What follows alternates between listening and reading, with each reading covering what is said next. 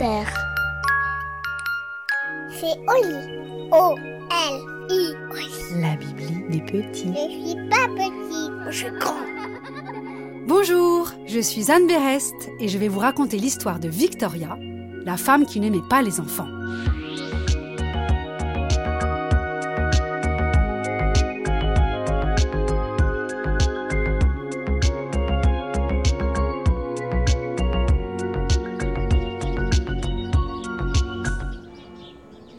Victoria n'aimait pas les enfants. Elle le répétait à qui voulait l'entendre, à tous ses amis, ainsi qu'à tous les voisins du quartier. Moi, vous comprenez, je n'aime pas les enfants. Et quand on lui demandait pourquoi, elle répondait Parce qu'ils viennent au monde affreusement laids. Il n'y a rien de plus moche qu'un bébé. Cela ressemble à un vieux crapaud mal léché. Victoria vivait avec sa sœur jumelle. Ensemble, elles pouvaient parler pendant des heures, des livres qu'elles avaient lus, des recettes de cuisine qu'elles aimaient, des prochaines élections, bref, elles s'adoraient. Mais un jour, la sœur de Victoria rencontra une amoureuse. Ensemble, elles décidèrent d'avoir des enfants. Victoria en fut bouleversée. Quelle erreur Les enfants sont inutiles. Ils ne savent rien faire que geindre et poser des questions idiotes. Sans compter qu'ils ont très mauvais goût. L'idéal serait que les enfants naissent déjà adultes. Malgré cette mise en garde, sa sœur mit au monde trois enfants. Vicky, puis Alice et enfin Alfred. À chaque fois que Victoria recevait des photos d'eux, elle répondait Quelle horreur Tes enfants ont l'air bêtes à manger du foin. Et puis tu verras qu'à cause d'eux, nous ne nous verrons plus. Tu passeras tout ton temps avec ces lardons et tu oublieras même de me souhaiter mon anniversaire. Victoria avait raison sur ce dernier point. Sa sœur était si occupée avec ses trois enfants que Victoria souffla toute seule ses bougies le jour de ses quarante ans. Elle en fut si triste qu'elle mit un panneau sur sa maison avec gravé en lettres d'or Entrée interdite aux enfants. Quelques jours plus tard, l'amoureuse de sa sœur téléphona à Victoria. Victoria, lui dit-elle, ta sœur est gravement malade, je dois m'occuper d'elle. Peux-tu garder les enfants chez toi?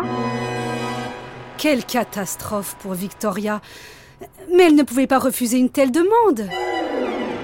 Et quelle catastrophe pour Vicky, Alice et Alfred, qui n'avaient jamais rencontré leur tante. Quand ils virent le panneau Entrée interdite aux enfants, cela leur fit très peur. Puis la porte s'ouvrit en grand. Écoutez les enfants, dit Victoria, que les choses soient claires. Chez moi, vous vous couchez à l'heure que vous voulez. Vous n'êtes pas obligés de vous laver les dents, ni de prendre votre douche, ni d'éteindre la lumière, et vous pouvez vous servir directement dans le frigo. Vicky, Alice et Alfred étaient ahuris. Eux qui pensaient passer la pire semaine de leur vie. Vous faites tout ce que vous voulez, ajouta Victoria, mais une seule condition. Vous ne m'adressez pas la parole, c'est compris? On va essayer de s'éviter. Pas la peine de me poser des questions idiotes, pourquoi ci, ni pourquoi ça, ni de m'interrompre quand je parle au téléphone, ni de me demander de jouer avec vous alors que je suis occupée à autre chose. Surtout ne me réveillez pas au milieu de la nuit pour dire pipi, ni verre d'eau et encore moins un câlin. C'est compris? Oui, oui, oui, c'est compris, tante Victoria, répondirent Vicky, Alice et Alfred. Je viens de vous dire de ne pas me parler. Et je vous en conjure, ne m'appelez pas Tante Victoria. Et pourquoi pas Tata tant que vous y êtes demanda Victoria avant d'ajouter Les enfants sont vraiment ploucs. Pour Vicky, Alice et Alfred, les choses se passaient bien mieux que prévu. Surtout quand arriva le dîner du soir. Ils découvrirent dans la cuisine trois assiettes remplies de frites avec un bol de bonbons en dessert. Les enfants étaient décidément au paradis. Mais à ce moment-là, ils entendirent leur tante qui discutait au téléphone avec une amie. Les enfants sont nuls, disait-elle, ils n'aiment pas les bonnes choses de la vie. Ils se contentent de plats industriels. Ils ne comprennent pas la beauté d'un camembert qui sent mauvais. ni la joie que procure une huître encore frétillante. Vicky, Alice et Alfred furent très vexés en entendant ces paroles. On ne va pas se laisser faire, dit Alfred. On va lui montrer que les enfants aiment aussi la bonne cuisine, ajouta Alice. On va lui faire ravaler tous ses préjugés, conclut Vicky. Alors les enfants laissèrent les frites et les bonbons pour se servir eux-mêmes dans le frigo.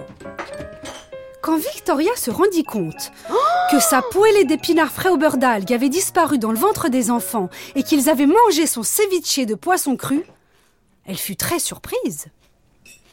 Tiens donc, se dit Victoria, ces enfants seraient-ils plus fins gourmets que je ne le pensais?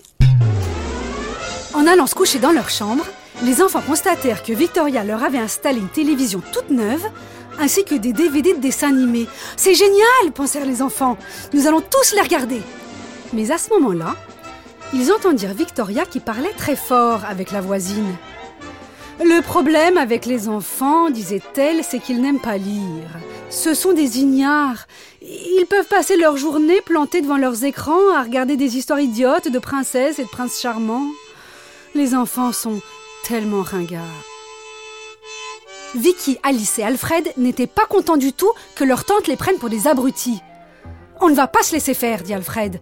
On va lui montrer que les enfants ne sont pas des crétins, ajouta Alice. On va lui faire ravaler tous ses préjugés, conclut Vicky. Quelques minutes plus tard, tandis que Victoria passait dans le couloir, elle aperçut Alfred, qui lisait Le Petit Prince de Saint-Exupéry. Alice récitait un poème de Jacques Prévert, et Vicky la fable de la cigale et la fourmi. Tiens donc, se dit Victoria, ces enfants seraient-ils moins incultes que je ne le pensais?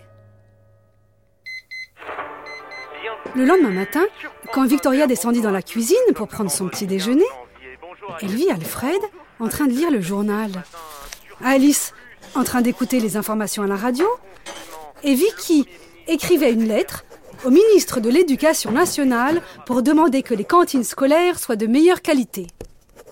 Tiens donc, se dit Victoria, peut-être que je devrais m'intéresser davantage à ces petits mioches.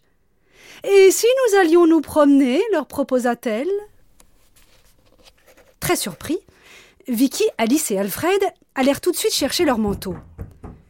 Avant de sortir de la maison, Victoria les mit en garde. Surtout, vous marchez trois mètres derrière moi. Je ne voudrais pas avoir la honte de me promener avec des enfants. J'ai une réputation à tenir dans mon quartier. Ils allèrent jusqu'au jardin, où Victoria les observa, en train de jouer. Alfred a le même rire que ma sœur, se dit-elle. Et Alice court plus vite que les autres enfants, comme moi quand j'étais petite. Quant à Vicky, elle me fait penser à notre mère. Soudain, Victoria fut envahie d'une émotion qu'elle n'avait jamais ressentie de sa vie et qui lui donnait envie de sourire sans raison. Comme c'est bizarre, se dit-elle, j'ai l'impression que. que serait-ce possible que je les aime? En rentrant chez elle, Victoria proposa à Vicky, Alice et Alfred Écoutez, les enfants, peut-être que vous pourriez rester quelques jours de plus chez moi. Qu'est-ce que vous en pensez Oh oui, oui, oui, dirent les enfants. Mais à une condition, dit Alfred. Nous aimerions de temps en temps regarder un dessin animé à la télévision et aussi demander un verre d'eau. De temps en temps manger une barquette de frites et des bonbons, ajouta Alice. Et aussi avoir des câlins. Que nous profitions d'être des enfants, conclut Vicky, avant d'être des adultes jusqu'à la fin de notre vie. Tante Victoria eut un grand sourire. Elle regarda ses nièces et son neveu et leur dit Je suis d'accord, mais à une condition. Ne répétez jamais à personne que finalement j'aime trois enfants.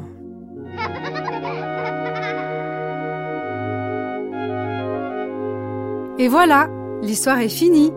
Et maintenant, au lit Non, une autre. Oli, c'est aussi une collection de livres illustrés à retrouver en librairie.